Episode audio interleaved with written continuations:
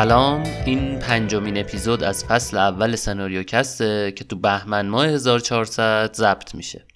اینجا تو سناریو کست ما هر اپیزود رو به یه فیلم خاص و بینظیر اختصاص میدیم و سعی می‌کنیم تا به کمک سناریوی این فیلم لحظه های جذابی رو براتون بسازیم. اونایی که سناریو کست رو از اپیزود اول همراهی می‌کنن می‌دونن که ما از چه چیزایی صحبت می‌کنیم. تو اول هر اپیزود بعد از اینکه فیلم رو معرفی کردیم یکم درباره کارگردان، نویسنده، بازیگرها و کلا کسایی که تاثیر بسزایی توی ساخت فیلم داشتن حرف می‌زنیم. توی این بخش معمولا سعی می‌کنیم تا داستانی که پشت ساخت فیلم بوده رو هم براتون تعریف کنیم. اینکه چی شد که همچین فیلمی ساخته شد و ما الان داریم از دیدنش لذت می‌بریم. در نتیجه بخش اول اپیزود رو بدون اسپول شدن سناریوی فیلم تموم می‌کنیم و بعد وارد داستان خود فیلم میشیم. توی بخش دوم اول یه مروری به سناریوی فیلم می‌کنیم تا اونایی که فیلم رو یادشون نیست براشون تدایی بشه. بعد سعی می‌کنیم تا جایی که دانشمون اجازه میده و بر اساس اطلاعاتی که از سایت های معتبر به دست آوردیم به نکات پنهان داستان هم یکم اشاره کنیم.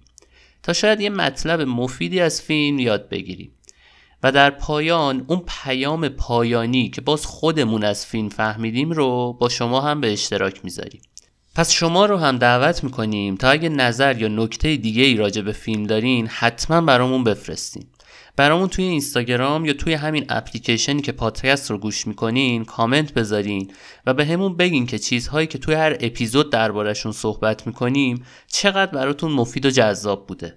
ما منتظرتون هستیم تا شما هم از نگاه خودتون درباره این فیلم ها نظر بدین.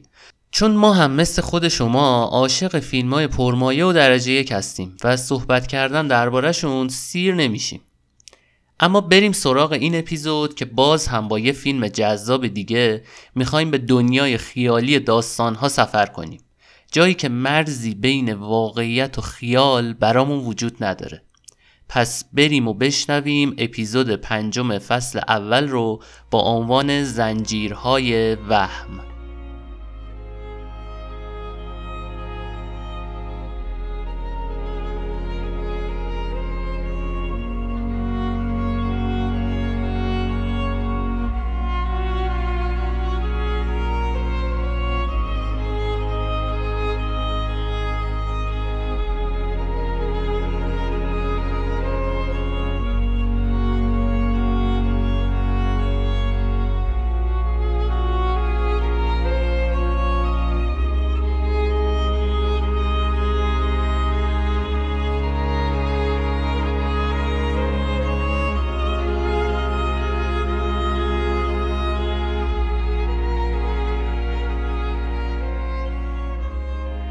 نیم قرن فعالیت حرفه‌ای تو سینمای هالیوود و همیشه تو اوج بودن کاری نیست که هر کسی بتونه از پسش بر بیاد.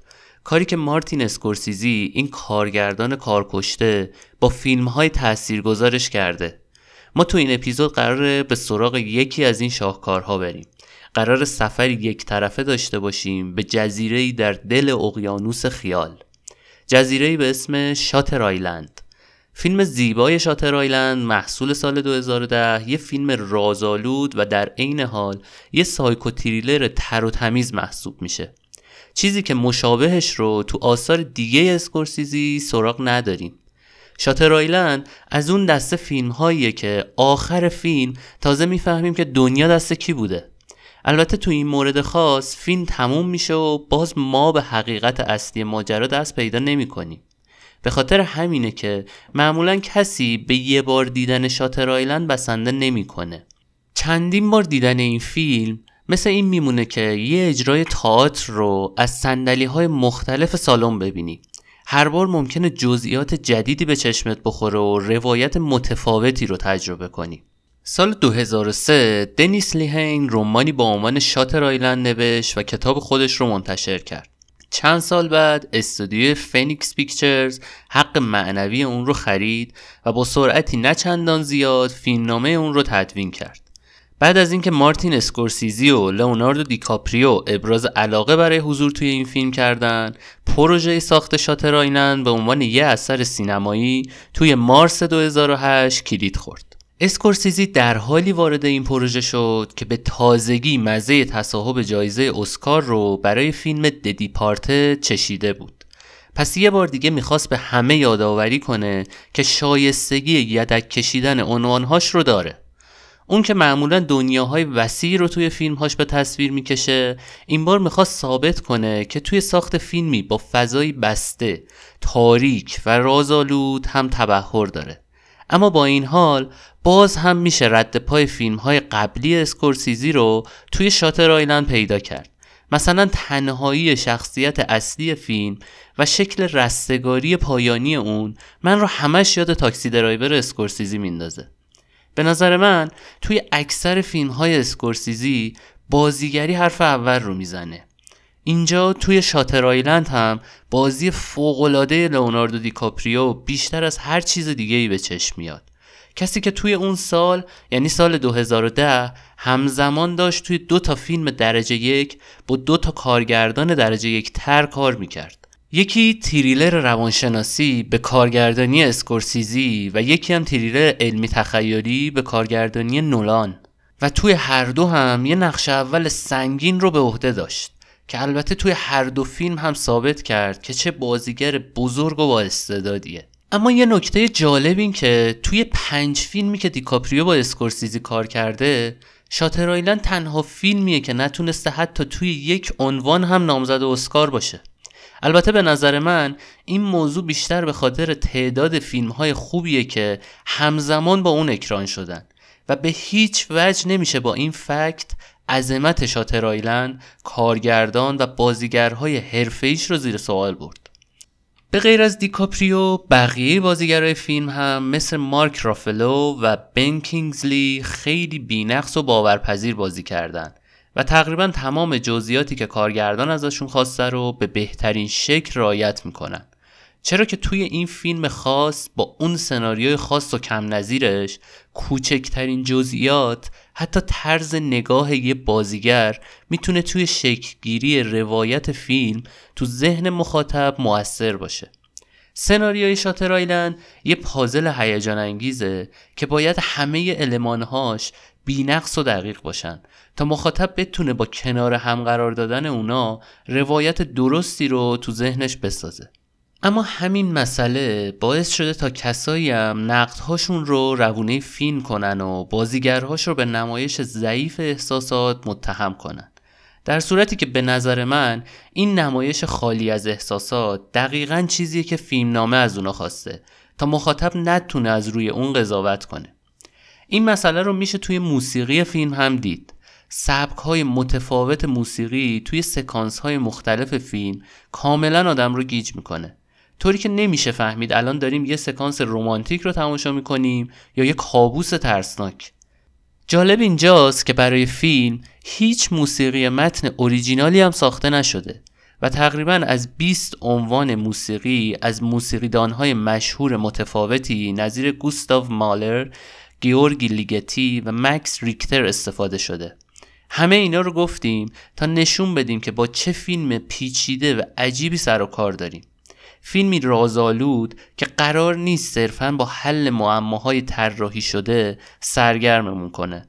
البته شاید بعضیا همچنان همین فکر رو داشته باشن. ولی توی بخش بعدی پادکست سعی می‌کنیم تا بهتون ثابت کنیم که فیلم حرف ویژه‌ای هم برای گفتن داشت. فیلمی که با بودجه 80 میلیون دلاری ساخته شد و تونست 295 میلیون هم فروش داشته باشه. و الان امتیازش توی سایت IMDb 8 و دهم باشه.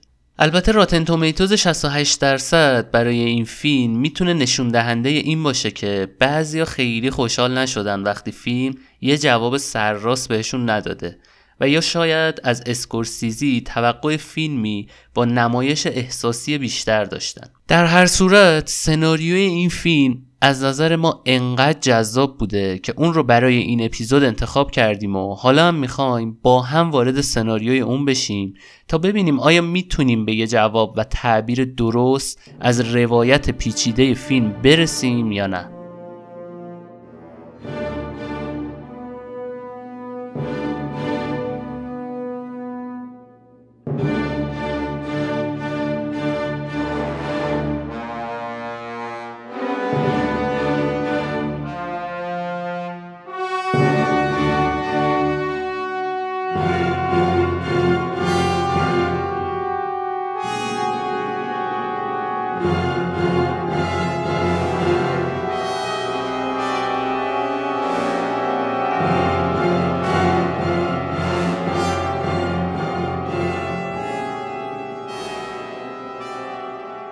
زمان 1954 مکان جزیره کوچیک به اسم شاتر که تقریبا کل اون متعلق به یه مرکز درمانی برای مجرم های روانی. اشکلیف یه جورایی یه ترکیبی از زندان و تیمارستانه. جایی که به دور از انسانهای دیگه از 66 نفر قاتلی نگهداری می‌کنن که از یه بیماری روانی هم رنج می‌برن. به قول دکتر کالی رئیس این مرکز تو اینجا سعی می‌کنن تا این بیمارها رو با واقعیت اینکه یه مجرم هستن روبرو کنن. بدون اینکه لازم باشه تا مثل روش های قدیمی تر اونا رو شکنجه روحی و جسمی بدن. اما داستان فیلم راجب دکتر کالی یا هیچ کدوم از اون 66 مجرم یا بیمار نیست. بلکه داستان درباره یه مارشال ایالتی به اسم ادوارد تدی دنیلزه که به همراه همکار تازش چاک برای تحقیق درباره مفقود شدن یکی از بیمارهای اشکلیف به این جزیره اومده. تدی به محض اینکه وارد این جزیره عجیب و خوفناک میشه بلافاصله تحقیقات خودش رو شروع می‌کنه. اما ماجرا عجیبتر از چیزیه که تصورش رو می‌کرده. به گفته دکتر کالی و شاهدها ریچل سولاندو در حالی ناپدید شده که پرستارش اون رو توی اتاقش برده و در رو هم از پشت قفل کرده. از طرفی توی چند روزی که از گم شدنش میگذره نگهبانان نتونستن این زن تنهای پا برهنه رو توی این جزیره نسبتا کوچیک پیدا کنن. و تنها سر نخ معما یه یادداشت مخفی شده توی اتاق ریچله که بیشتر باعث پیچیده شدن این معما میشه. یادداشتی که توش نوشته شده قانون شماره چهار نفر 67 کیه؟ همینطور که داستان با معمای گم شدن ریچل شروع میشه و جلو میره ما با داستان زندگی تدی هم آشنا میشیم. کسی که همسر خودش رو توی یه آتیش سوزی عمدی از دست داده. آتیشی که از شعله کبریت فردی به اسم اندرو لیدیس به وجود اومده و باعث مرگ همسرش شده. اتفاقا تحقیقات قبلی تدی نشون میده که اندرو لیدیس یه زمانی توی همین مرکز بوده ولی الان اثری ازش نیست. پس تا اینجای فیلم می‌فهمیم که تدی مأموریت جزیره شاتر رو بیشتر به خاطر پیدا کردن قاتل همسرش قبول کرده و سعی داره تا حین کار روی پرونده اصلی لیدیس رو هم پیدا کنه و شاید ازش انتقام بگیره. معمای گم شدن ریچل سولاندو خیلی زود و خیلی هم شک برانگیز حل میشه و اون توسط همون نگهبانا یه جایی توی جزیره پیدا میشه و صحیح و سالم اون رو برمیگردونن ریچل کسی بوده که به گفته دکتر کالی سه فرزند خودش رو توی دریاچه پشت خونشون غرق کرده. ولی الان این اتهام رو باور نداره و حتی نمی‌دونه که اینجا زندانه و توی این توهم زندگی می‌کنه که توی خونه خودشه و بقیه آدم های اینجا همسایه ها و پستچی و شیرفروشن. در نتیجه صحبت تدی با ریچل هم نتیجه ای نداره و ریچل اون رو به جای شوهرش تخیل می‌کنه. با پیدا شدن ریچل تدی و همکارش دیگه کاری توی جزیره ندارن. اما طوفان شدیدی که توی جزیره به راه افتاده مانع از این میشه که اونا بتونن با کشتی از جزیره برن. پس مجبور میشن تا چند روزی رو توی مرکز بمونن و این می‌تونه بهونه خوبی برای پیدا کردن لیدیس به تدی بده. تدی بعد از اتفاقهایی که تجربه می‌کنه و با اتکا به دونسته های قبلی خودش از اشکلیف به این نتیجه می‌رسه که دکتر کالی و دستش دارن آزمایش هایی رو روی مغز آدم های اینجا انجام میدن تا بتونن به دانش جراحی مغز دست پیدا کنن. چیزی که می‌تونه بهشون کمک کنه تا آدم های مطیع بسازن. آدم های بدون احساس و بدون روح. تدی که خودش توی جنگ بوده و صحنه های وحشتناکی از جنایت های جنگی دیده دیگه حاضر نیست تا شاهد یه جنایت بشری دیگه باشه. پس تصمیم می‌گیره تا با با دست آوردن مدارک لازم جلوی اونا رو بگیره. اینجا یه بار دیگه معمای فیلم تغییر می‌کنه و از الان به بعد با معمای جنایت دکتر کالی طرفیم. خرابی های ناشی از طوفان به تدی کمک می‌کنه تا وارد بخش ممنوعه زندان بشه. جایی که بدترین و روانی ترین بیمارها توی شرایط زجرآوری نگهداری میشن. تدی با نور کبریت های متوالی وارد این سیاه چاله میشه تا به یه زندانی به اسم جورج نویس می‌رسه. اینجاست که این زندانی بیشتر از نور کبریت تدی رو روشن می‌کنه. اون بهش میگه همه این ماجراها برای به انداختن خود تدی بوده. اینکه حتی همکارش چاک هم یه مارشال تقلبی و اینکه تدی باید زودتر خودش رو نجات بده. یه بار دیگه تویست و یه بار دیگه یه معمای جدید. تدی این بار تصمیم می‌گیره تا خودش رو مخفیانه به فانوس دریایی جزیره برسونه. جایی که فکر می‌کنه جواب خیلی از سوالهاش رو می‌تونه پیدا کنه. و درست هم فکر می‌کرده. چرا که دکتر کالی توی بالای این برج نشسته و منتظر تدی تا به اونجا بره. تدی وقتی به برج فانوس می‌رسه و دکتر رو اونجا می‌بینه از تعجب مات و مبهوت میشه. و اینجا جاییه که آخرین تویست فیلم اتفاق میفته و آب سردی میشه روی تن گر گرفته تدی و ما. توی این سکانسه که دکتر کالی پرده رو کنار می‌کشه و تدی رو با واقعیت انکار شدهش روبرو می‌کنه. اون بهش میگه که اسم واقعی اون ادوارد تدی دنیلز نیست بلکه اسم اون اندرو لیدیسه. اسمی که دقیقا از حروفی تشکیل شده که اسم ساختگی ادوارد دنیلز رو می‌سازن. اون دو ساله که بیمار این مرکزه. در واقع بیمار شماره 67 دکتر کالی بهش میگه همه این داستانها و معماها ساخته ذهن اونه. چرا که می‌خواد تا واقعیت خودش رو انکار کنه. اون دیگه یه مارشال ایالتی نیست و همکاری هم نداره. و چاک فقط دکتر روانپزشک اونه. دکتر کالی بهش میگه که اون قاتل زن خودشه زنی روانی که سه فرزندشون رو توی دریاچه پشت خونشون خفه کرده ولی آیا تدی داستان یا همون اندرو حاضر همچین چیزی رو قبول کنه؟ We're telling you the truth. Dolores was insane, manic depressive, suicidal. You drank, stayed away. Ignored what everyone told you. You moved to that lake house after she purposely set your city apartment on fire. You then you went to Andrew, Andrew, stop, stop. All you've done is lie! Your, your children, Andrew, your children. Simon, Henry. We never had any children. Your wife drowned them at the cabin by the lake. And here, the little girl, the one you dream of every night. We never had a little girl. The one who tells you over and over that you should have saved her. Saved them all. Your daughter. Her name was Rachel. Are you going to deny that she ever lived? Andrew, are you?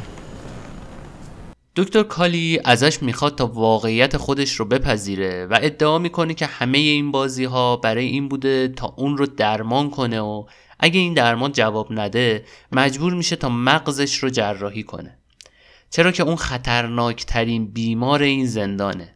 پس اندرو باید بین پذیرش واقعیت بر اساس داستان وحشتناک دکتر کالی و لوبوتومی یکی رو انتخاب کنه.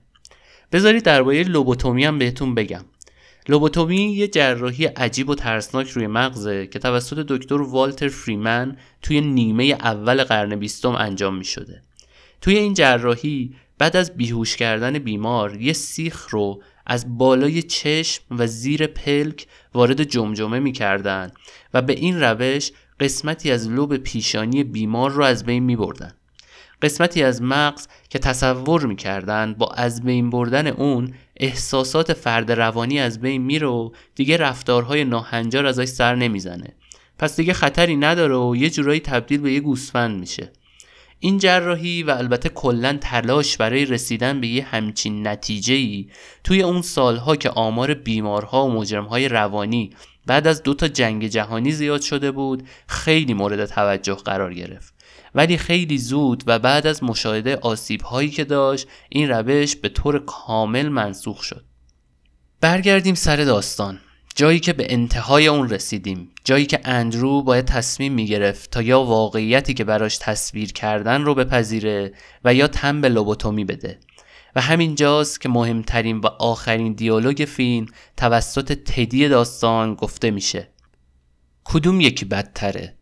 To live as a monster or to die as a good man توی اینجور فیلم ها که ما همیشه با شخصیت اصلی و دوست داشتنی فیلم همراه هستیم دوست داریم تا مثل اون فکر کنیم. دوست داریم تا روایتی رو بپذیریم که اون انتخاب می‌کنه.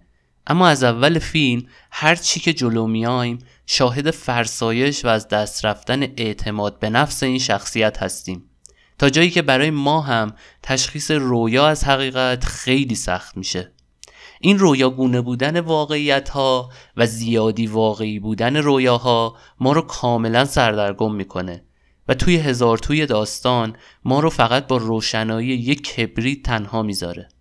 حتی به نشونه هایی که کارگردان برامون می‌ذاره هم نمی‌تونیم اعتماد کنیم. توی اون سکانسی که تدی داره از یه زن بیمار بازجویی می‌کنه اون تقاضای یه لیوان آب می‌کنه. بعد که میاد آب رو بخوره ما یه لحظه دست زن رو خالی می‌بینیم که ادای آب خوردن رو در میاره و توی لحظه بعدش لیوان واقعی دیده میشه. مثلا سکانسی که تدی توی قار با دکتر سولاندو هم صحبت میشه. چجوری قراره تشخیص بدیم که این توهم تدی نیست؟ سناریوی فیلم طوری طراحی شده تا ما رو مجبور کنه که تخیل کنیم تا بتونیم بین دو روایت نهایی یکی رو انتخاب کنیم. اتفاقا بعد از انتشار فیلم هم صحبت ها و بحث های زیادی بین این دو روایت درست شد. که هیچ وقت به نتیجه قطعی نرسید و البته قرار هم نیست که برسه. روایت شماره یک میگه که اندرو یه قاتله که برای انکار سرگذشتش یه داستان خیالی برای خودش درست کرده و تقریبا تمام حرفهای دکتر کالی درسته. یکی از نشونه های تایید این روایت می‌تونه رویاهای اندرو باشه که توی همه اونها زن خودش رو با لباسهای خیس می‌دید. حتی توی اولین رویاش که زنش تبدیل به خاکستر شد هم قبلش یکم خیس و خونالود بود که اون لحظه برای ما مفهومی نداشت.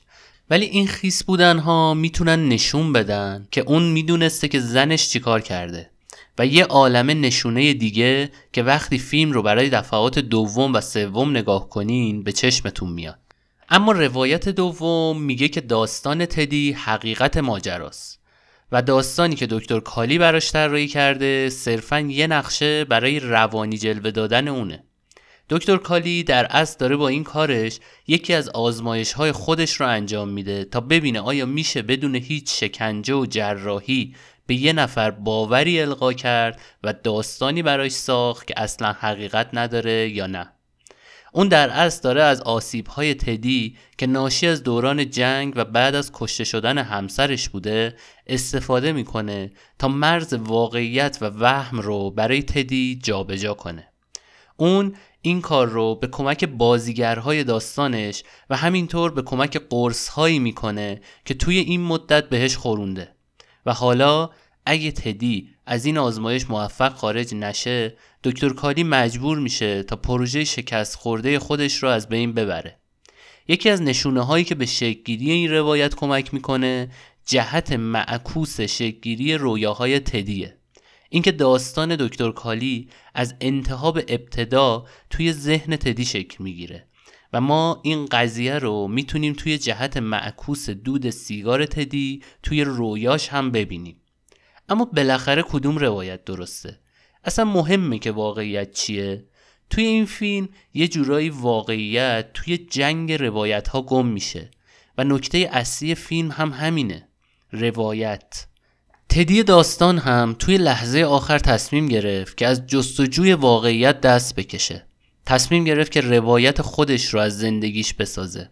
حتی اگه واقعیت چیز دیگه ای باشه. تصمیم گرفت تا به جای پذیرفتن چیزی که براش ساختن خودش انتخاب کنه که چه کسی باشه. جزیره شاتر هم به سبک فیلم های دیگه اسکورسیزی نمادی از یک جامعه است. جامعه ای که تلاش می‌کنه تا با همه حقایق و دروغهاش آدمها رو کنترل کنه. راستی می‌دونستین که اگه حروف عبارت شاتر آیلند رو به هم بریزین و دوباره کنار هم قرار بدین به چه عبارتی می‌رسین؟ Truth and Lies. حقایق و دروغ هایی که داستان زندگی تک تکمون رو درست می‌کنه. گاهی وقتها ما رو تا اوج بالا می‌بره و گاهی هم برچسب دیوونگی به همون می‌زنه. پس ما هم سعی کنیم تا مثل تدی داستان خودمون اولین کسی باشیم که زنجیرهای وهم رو می‌سازه. چرا که تو دنیای امروز ما چیزی به اسم حقیقت محض وجود نداره. چیزی که شنیدین اپیزود پنجم از فصل اول سناریو کست بود که بنده بهزاد ایدیون به همراه احسان سفاری و سجاد جوکار تقدیم شما کردیم. امیدواریم از شنیدن این اپیزود لذت برده باشین. لطفا اگه از این اپیزود و به طور کلی از این پادکست خوشتون اومده اون رو به دوستانتون هم پیشنهاد بدین تا ما رو دنبال کنن. همین الان از هر کجا که سناریو کست رو گوش می‌کنین لینکش رو برای کسایی که فکر می‌کنین عشق فیلم هستن بفرستین تا به بیشتر شنیده شدن ما کمکی کرده باشین همینطور برای بهتر شدنمون توی اینستاگرام برامون کامنت بذارین و یادآوری کنم اگه می‌خواین قبل از انتشار اپیزود بعدی از عنوان فیلمی که قراره دربارش صحبت کنیم مطلع بشین حتما page اینستامون رو follow کنین. سناریوکست یه پروژه رایگانه که رایگان هم میمونه و یه جورایی ادای دین ما به فیلم های درجه یکی هست که دیدیم. پس شما هم تماشای فیلم های خوب رو از دست ندین و منتظر اپیزود بعدی ما باشین با یه فیلم بینظیر دیگه.